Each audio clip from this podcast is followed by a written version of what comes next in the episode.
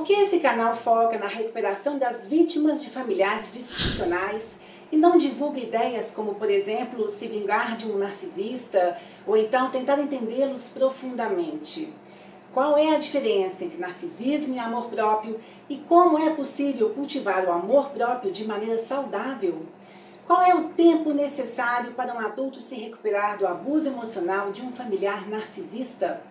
Por que muita gente não sabe que vive em uma família disfuncional e como fazer essa distinção? Bom, eu estou muito empolgada em estar aqui hoje com vocês para responder algumas perguntas que eu recebi nos últimos meses. Eu selecionei essas quatro para vocês hoje e antes de respondê-las, eu quero comentar que a capacidade humana de se reinventar e superar traumas é realmente incrível. E a neuroplasticidade cerebral é o que nos ajuda nessa superação.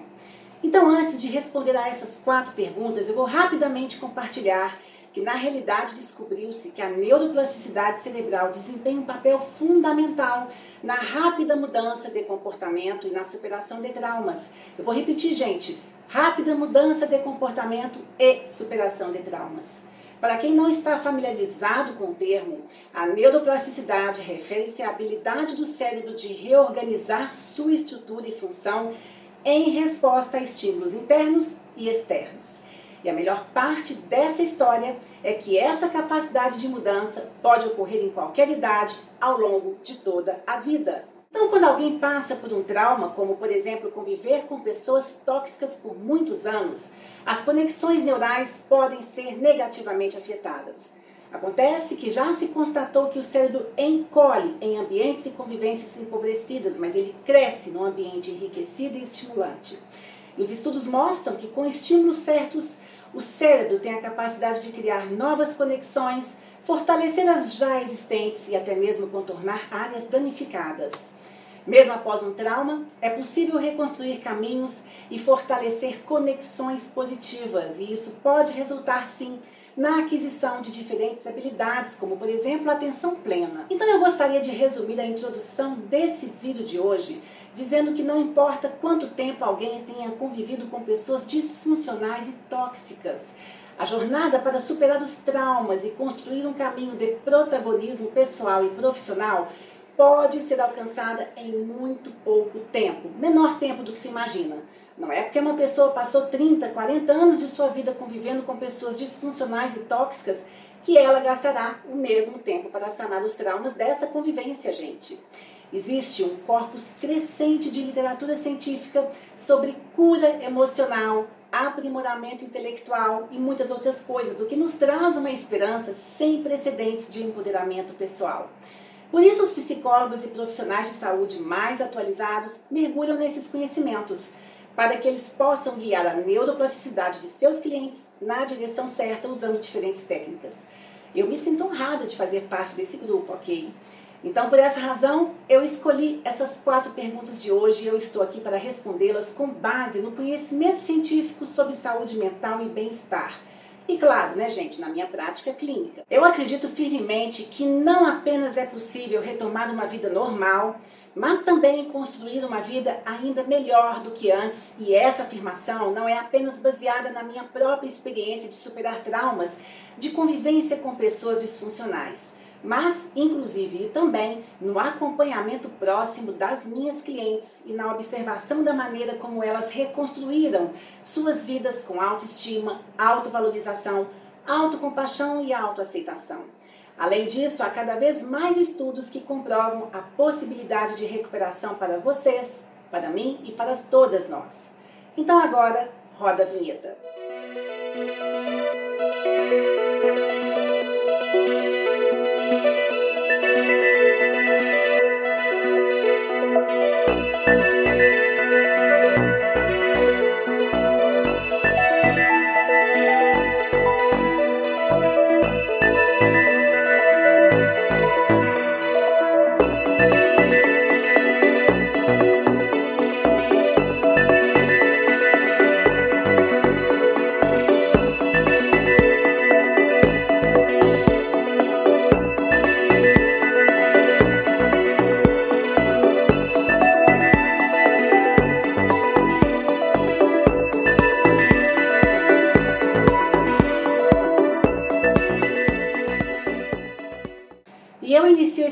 bloco respondendo por que esse canal é direcionado à recuperação das vítimas de familiares disfuncionais e não divulga ideias como, por exemplo, se vingar de um narcisista ou ficar falando apenas sobre isso. O fato é que se você quiser abraçar a chance de realmente ter a sua vida de volta, você terá duas missões a serem realizadas em sua trajetória de recuperação: fortalecer-se e protagonizar. E elas demandarão energia, coragem e foco da sua parte. Então, veja só, não é vantajoso ficar direcionando seu olhar para estudar narcisismo e disfuncionalidades. Olhe mais para você. Mas realmente, gente, o ponto de partida para o início da recuperação de uma convivência tóxica começa de fato no momento em que você entende o contexto tóxico e abusivo onde você está inserida e percebe que você não é o problema. O seu ambiente a sua família é que são.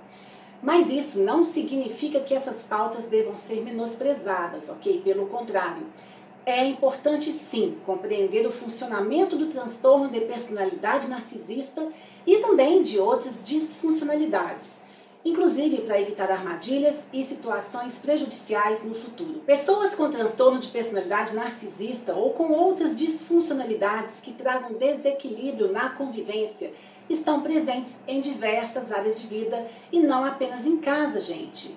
Pessoas narcisistas e disfuncionais trabalham, fazem carreira, dão aulas, graduam-se. Elas podem ser encontradas no ambiente acadêmico, por exemplo, em colegas e professores disfuncionais, ou mesmo em alguns líderes organizacionais. Inclusive, sobre a questão dos líderes organizacionais, eu vou deixar uma pequena ressalva para vocês.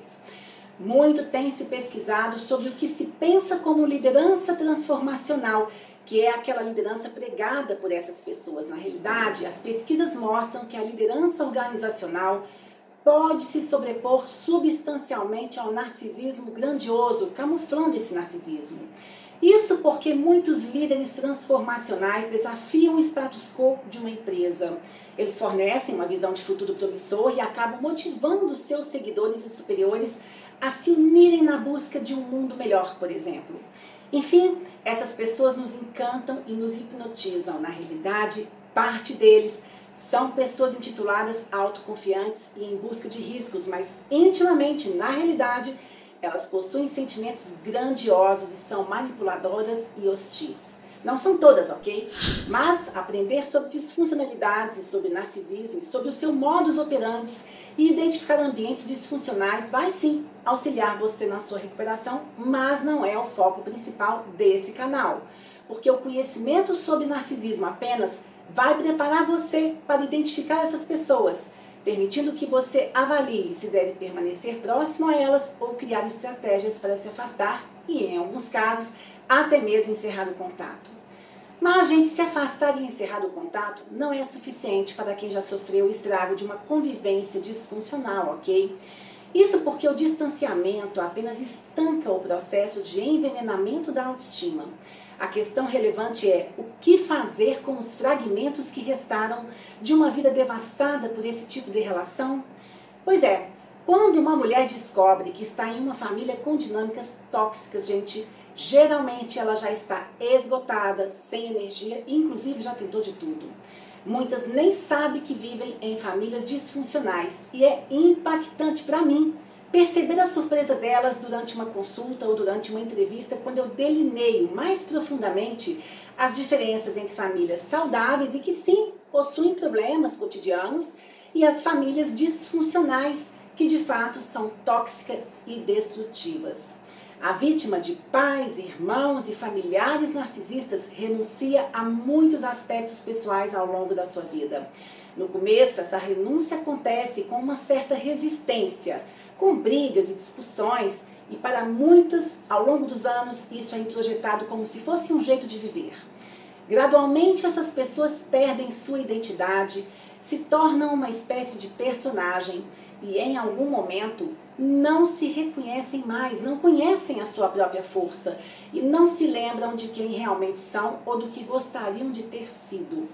Muitas vezes são pessoas que acabam sendo a pessoa mais isolada da família. E aqui, gente, está uma super dica para você. Em muitos casos, em muitos casos mesmo, a pessoa mais isolada da família é o alvo da disfuncionalidade. e é a mais sensível e a com maior potencial criativo, muitas delas inclusive com potencial de inteligência superior. O bode expiatório de uma família, na maioria das vezes, é o ponto focal de uma ampla e silenciosa disfuncionalidade. Então é por isso que eu defendo que é hora de focar na restauração em vez de estudar como se vingar de um narcisista e derrotá-lo, como muitos canais propagam aqui no YouTube, ou simplesmente ficar aprofundando nessa pauta. Inclusive porque não é apenas o transtorno de personalidade narcisista que pode gerar disfuncionalidade em um ambiente familiar. Outros transtornos e disfuncionalidades, como o transtorno de personalidade borderline, pais ou irmãos dependentes de substâncias, personalidade passivo-agressivo, por exemplo, também geram muito desconforto e desequilíbrio no ambiente familiar e nas relações. O fato é que se você está aqui, é hora de você se empoderar de encerrar a busca por respostas sobre por que a sua vida não funcionava. É hora de fortalecer-se internamente e reconstruir a sua vida, restabelecendo seus relacionamentos amorosos, suas conexões, sua carreira, suas amizades, sua saúde física, mental, financeira e o seu capital social que pode estar arranhado. Portanto, não perca tempo focando sua energia para pessoas narcisistas ou para estudar tudo sobre esse transtorno, pois você sairá perdendo certamente. O mais importante é focar imediatamente, eu vou repetir, imediatamente em si mesma, pois você ficou em segundo plano por muito tempo, pode apostar.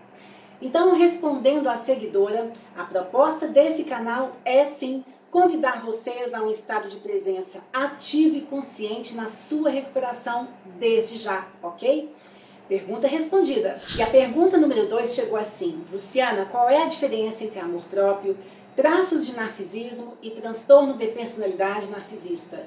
E como cultivo o meu valor próprio de maneira saudável?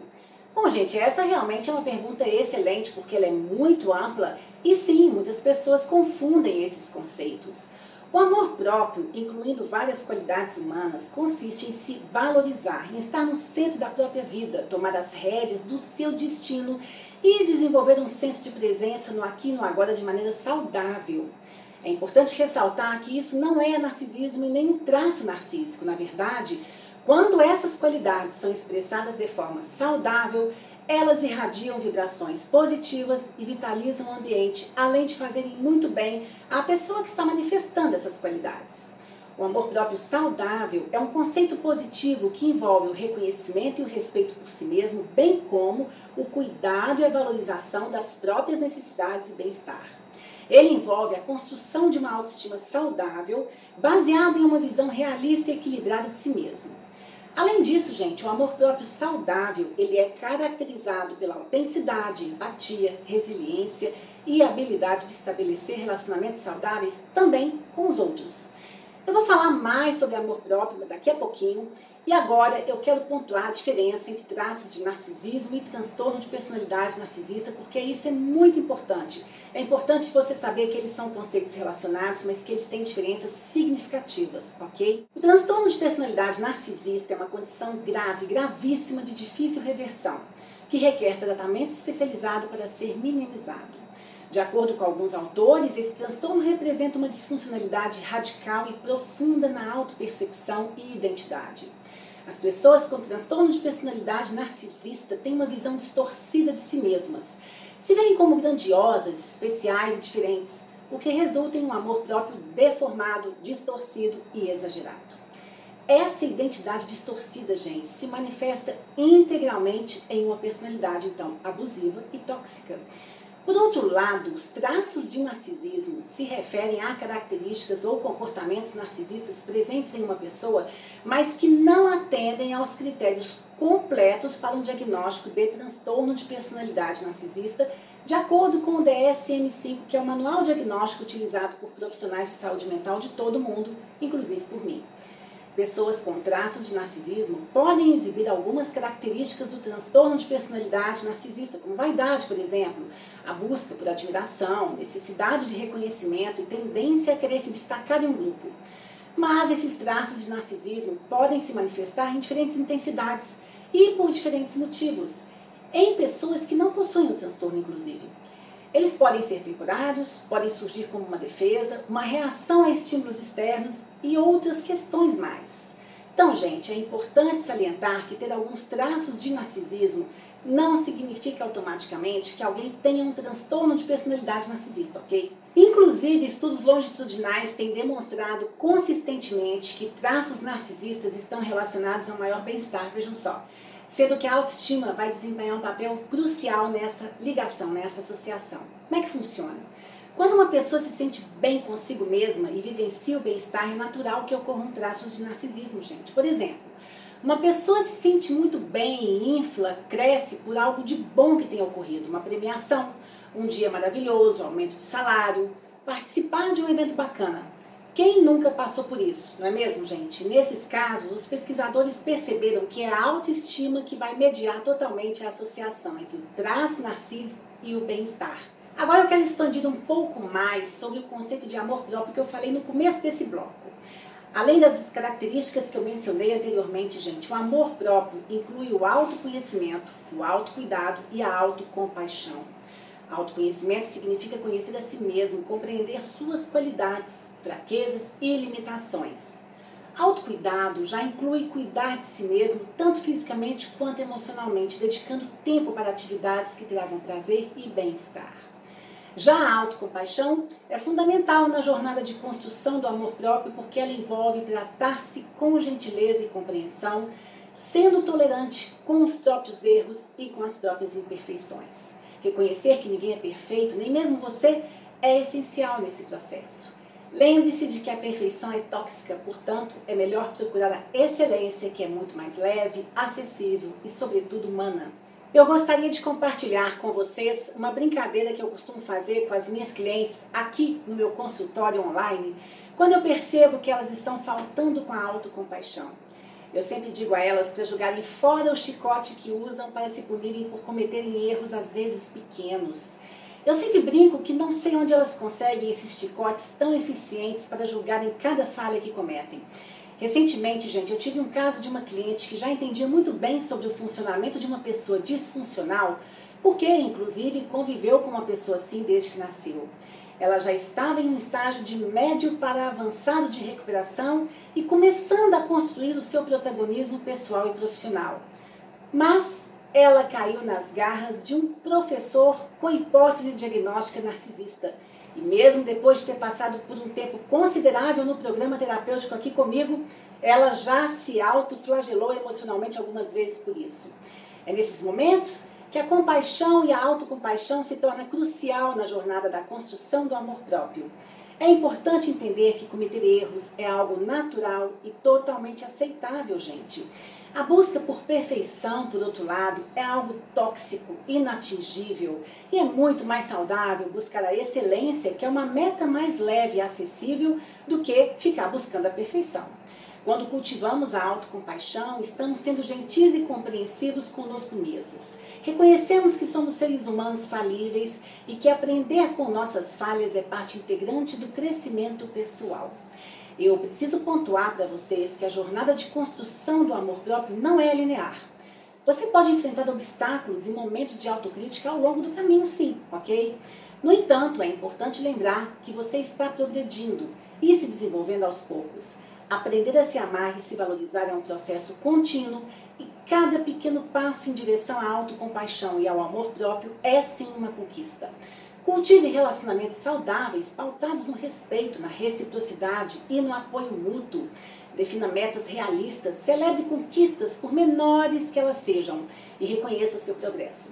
E se for necessário, busque apoio de um profissional da sua confiança para auxiliá-la nesse processo de crescimento pessoal e desenvolvimento saudável do amor próprio. Bom, então aqui eu terminei a resposta sobre qual é a diferença entre amor próprio, traços de narcisismo e transtorno de personalidade narcisista. E também falei como se cultiva o amor próprio de maneira saudável. Resumindo, quando você cultiva o valor próprio de maneira saudável, você está construindo uma base sólida para a sua autoestima e o seu bem-estar emocional, ok? E agora vamos à terceira pergunta. Qual é o tempo necessário para um adulto se recuperar do abuso emocional de um familiar narcisista? Eu vou responder essa pergunta, ela é muito importante. Mas antes disso, se você chegou até aqui, eu queria fazer um rapidíssimo pedido, que é se você puder e se você quiser, se inscrever nesse canal clicando no botão de inscrição logo abaixo e ativar o sininho para receber as próximas notificações. Ao se inscrever e ativar o sininho, você não perderá os próximos vídeos, ok? Meu objetivo aqui, gente, é trazer alívio e esclarecimentos embasados em conhecimento sério sobre todos esses temas, além de compartilhar minha experiência cotidiana lidando com essas questões em meus atendimentos online semanais.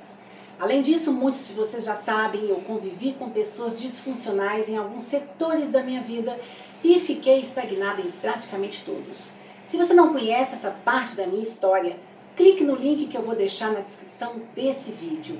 É por isso, inclusive, gente, que o meu programa terapêutico se chama Recuperando Juntas, porque eu estou junta, lado a lado das minhas clientes, pegando cada uma pela mão e caminhando junto num processo de recuperação que eu já conheço por experiência própria. Eu guio você clareando sua percepção sobre como é possível se restaurar de relacionamentos disfuncionais e também como é possível você trabalhar o seu protagonismo pessoal e profissional, que é a segunda etapa de um processo de recuperação. Muitas pessoas focam apenas na recuperação e na superação da codependência e dos malefícios dessa convivência disfuncional, permanecendo nesse processo de recuperação por anos. Eu introduzi o conceito de protagonismo porque eu acredito que quanto menos lixo e ruído emocional uma pessoa tem ao seu redor, mais condições ela possui de desenvolver a sua excelência profissional e pessoal e humana. Bom, então se você estiver gostando desse conteúdo, deixe o seu like aqui embaixo e compartilhe esse vídeo com aquela amiga que você acha que vai se beneficiar desses conhecimentos. Isso ajuda muito o canal a crescer e a alcançar outras mulheres ao redor do mundo que possam se beneficiar dessas informações. Eu sei que eu estive ausente, gente, mas agora eu estou me programando para estar aqui mais vezes com vocês. Então vocês já podem escrever as suas perguntas nos comentários aqui embaixo, lembrando que perguntas de conteúdo muito sensível e ou estigmatizante não são o nosso foco, ok? Quem sabe a sua questão será selecionada para o próximo vídeo. Bom, isso vai me ajudar muito a conhecer as suas dúvidas e sugestões. Então, curta, comente e compartilhe, ok? Bom, então agora, voltando à terceira pergunta de hoje, sobre o tempo necessário para a recuperação de um adulto que conviveu com um familiar disfuncional, o processo de recuperação se inicia de fato no primeiro dia de atendimento psicológico, gente. No entanto, é importante ressaltar que cada pessoa é única e o processo de superação do trauma pode variar de indivíduo para indivíduo. Além disso, a velocidade de mudança de comportamento e de superação de um trauma depende de vários fatores. Por exemplo, a gravidade do trauma, o suporte social, a resiliência individual, o engajamento contínuo da pessoa no seu processo terapêutico, inclusive. Como psicóloga clínica, gente, eu acompanho de perto esses conceitos e eu observo transformações profundas no meu ambiente terapêutico. Eu preciso pontuar que o processo terapêutico de mudança possui três características interligadas. Ele é gradual, ele é contínuo e ele é exponencial. Isso significa que a cada sessão, mesmo com altos e baixos típicos do processo terapêutico, o saldo é mais positivo que negativo, ainda que em pequenos avanços. Dessa forma, mesmo que a recuperação completa possa levar, por exemplo, 24 meses, isso não significa que as coisas só irão melhorar após esse período. É importante ressaltar, como eu mencionei no início do vídeo, que o processo de recuperação de um relacionamento tóxico com um familiar disfuncional não precisa durar tanto tempo quanto a duração dos abusos sofridos. Portanto, relembrando, se uma pessoa foi abusada por 30, 40 ou 50 anos, é possível se restaurar em questão de meses na maioria dos casos, especialmente entre 12 e 24 meses, desde que haja um investimento contínuo em autoconhecimento. Essa capacidade de mudança emocional e cognitiva se deve à neuroplasticidade cerebral, um conceito trazido pelos avanços da neurociência. Falei sobre isso no começo do vídeo. Ocorre que tem se observado que a neuroplasticidade cerebral desempenha um papel fundamental na mudança rápida de comportamento e superação de traumas. Norman Doidge, psiquiatra e psicanalista, autor de dois best-sellers sobre o tema, nos ensina sobre a neuroplasticidade. Abre aspas. A neuroplasticidade é a propriedade do cérebro que permite alterar sua própria estrutura e funcionamento em resposta à atividade e experiência mental. Fecha aspas. O que ocorre, gente, é que até em 2011 a perspectiva predominante era de que o cérebro não podia mudar. Acreditava-se que os circuitos cerebrais eram inalteráveis ou funcionavam como conexões permanentes, o que significava que pessoas com limitações mentais ou distúrbios de aprendizagem, por exemplo, estavam destinadas a permanecer nessas condições. Mas, em seu livro O Cérebro que Cura, Dodge descreve o processo de recuperação de pacientes reais que escutaram que nunca iriam melhorar. O fato é que em cada uma dessas histórias que ele descreve nesse livro, é ilustrado um aspecto diferente dessas formas de cura neuroplástica.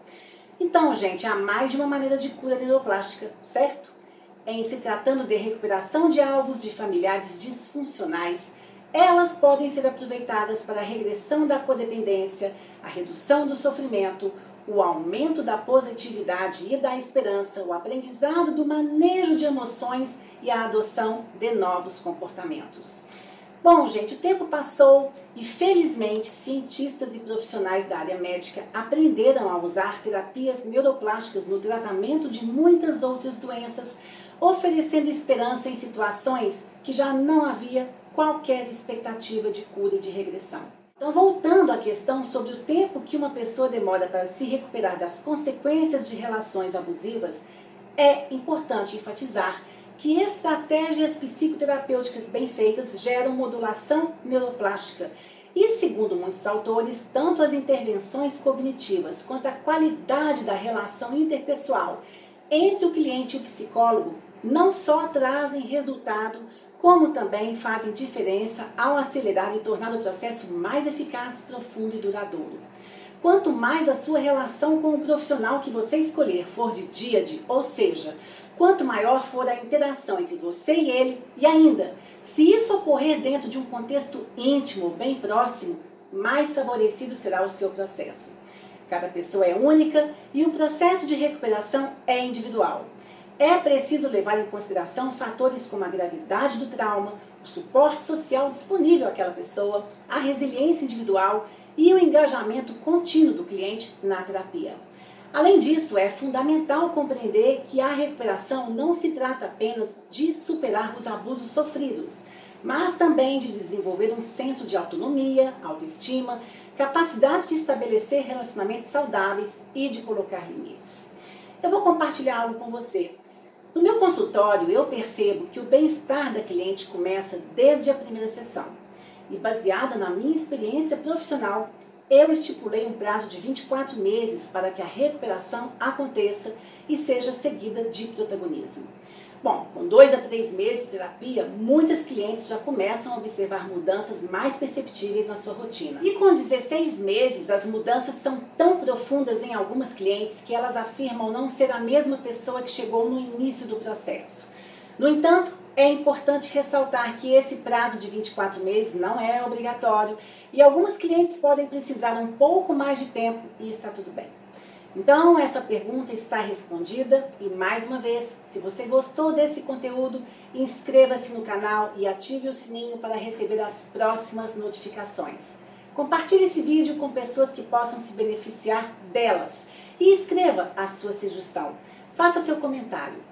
Bom, então agora vamos à última pergunta. A nossa quarta e última pergunta de hoje é sobre por que muitas pessoas não percebem que vivem em uma família disfuncional e como fazer essa distinção. Olha, gente, essa pergunta é muito relevante porque é comum as pessoas não reconhecerem essa diferença e não saberem que estão em um ambiente disfuncional. É importante entender a diferença entre famílias com problemas e famílias disfuncionais no contexto das relações familiares.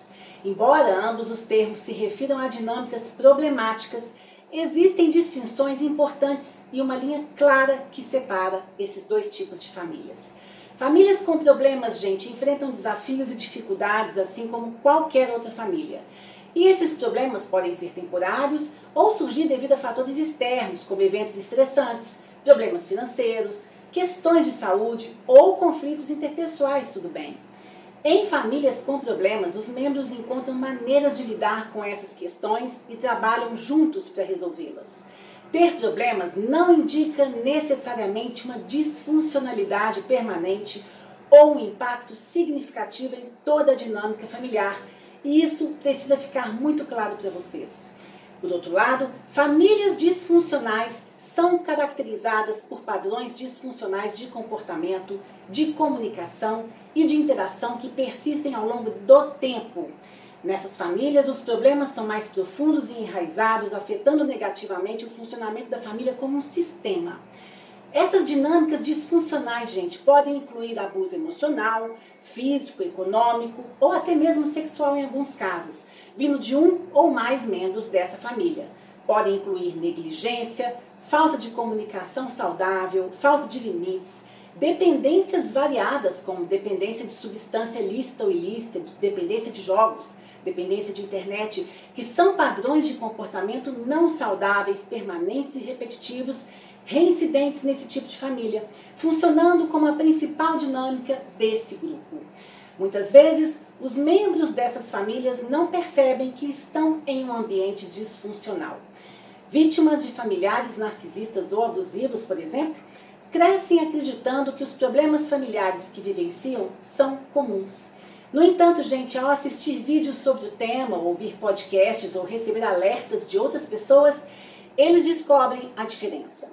Em muitos casos, a pessoa disfuncional é aquela considerada difícil, complicada, que desqualifica, julga, oprime, que diz as coisas na lata ou que é o dono da verdade, certo? Usando aqui dois jargões populares. E essa pessoa é dominante e é a base a partir da qual acontece todo o funcionamento desse sistema familiar. Bom, então eu acabo de responder a quarta e última pergunta do vídeo de hoje sobre por que muitas pessoas não percebem que vivem em uma família disfuncional e como fazer essa distinção.